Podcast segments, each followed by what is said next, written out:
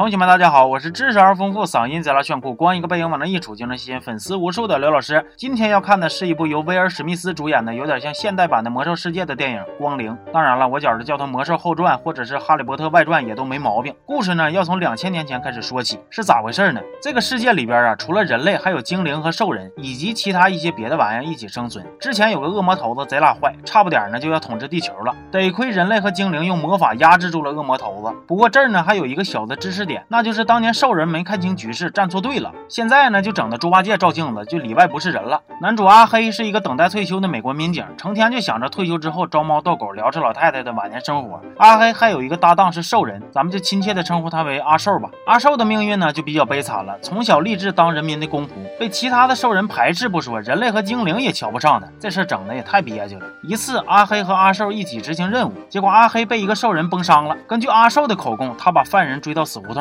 结果犯人爬梯子逃跑了。但是经过调查，梯子距离地面老高了，兽人插个板也许能扑棱上去。阿寿，你这是上坟烧报纸，你糊弄鬼呢？阿黑教育孩子的时候说人人平等，结果扭过脸就嫌弃阿寿。阿黑呀阿黑，你也是真狗啊！这一天搁道上巡逻的功夫，阿黑接到了报警，请求支援。结果等阿黑到那，我一瞅，一个光膀子老爷们搁那耍大雕。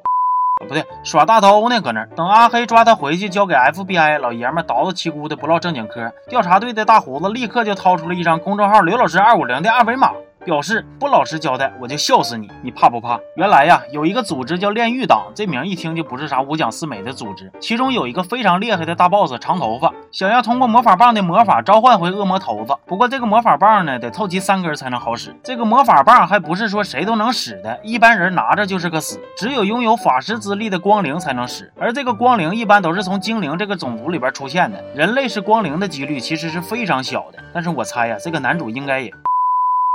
嗯，咱们接着往下唠啊。自从世界和平了之后呢，就不许随便使魔法了。结果这一天，阿黑接到报案，说是有人非法使用魔法。结果等阿黑跟阿寿赶过去，才发现事情远远没有想象的那么简单。屋子里有几具烧成灰的尸体，周围有明显的打斗痕迹，水泥糊的墙被掏的一个窟窿一个窟窿的。更重要的是，往里边走还有一个凹造型的女的。阿黑和阿寿还发现了一个短头发的小姑娘，溜平的道不走，非得翻跟头过，过个门还非得抓门框晃悠一下蹦出来。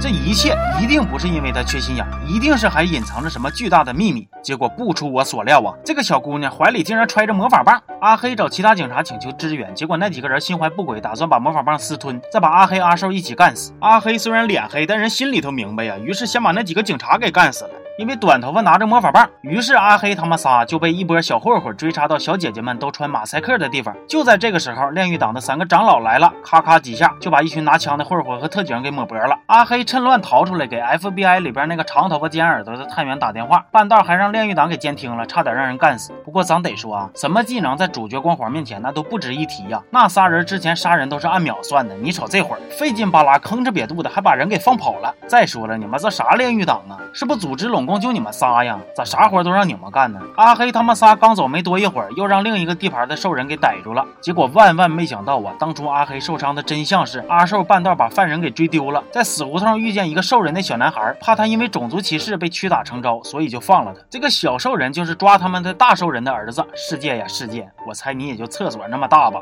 大兽人虽然还是开枪打了阿寿，但是短头发用魔法又给复活了。不过这个魔法一用完，短头发眼瞅着就要不行了，必须回之前那屋里头水泡子里边泡着。原来这个短头发之前也是炼狱党的，不过洗心革面了。但是因为魔法棒搁他手里，所以炼狱党的大 boss 长头发就一直追杀他。回到一个房子之后，不出意外的和炼狱党发生了一场激战。阿黑用主角光环闪死了两个配角，后边的剧情我就直接剧透得了。阿黑就是那百万分之一，浑身笼罩着王霸之气的人类光灵，拿魔法棒不仅没死，还杀了长头发，拯救了世界，恢复了和平。电影的结尾还整了一点深度，讽刺了一下官场的黑暗。好多人看完电影啊，说导演是在讨论种族的歧视和社会的阴暗面啥的。不过我觉着啊，其实导演真正想告诉大伙的是啥呢？别随便加入什么组织，就像电影里边炼狱党那种的，看着好像挺牛逼的，还想统治世界，结果把死的人都算上，拢共才五个人，出来杀个人都得大 boss 自己动手，就这牌面，还没他们土味社会也要大呢，还出来炫啥眼？行吧，这期就到这儿了，咱们下期见啊。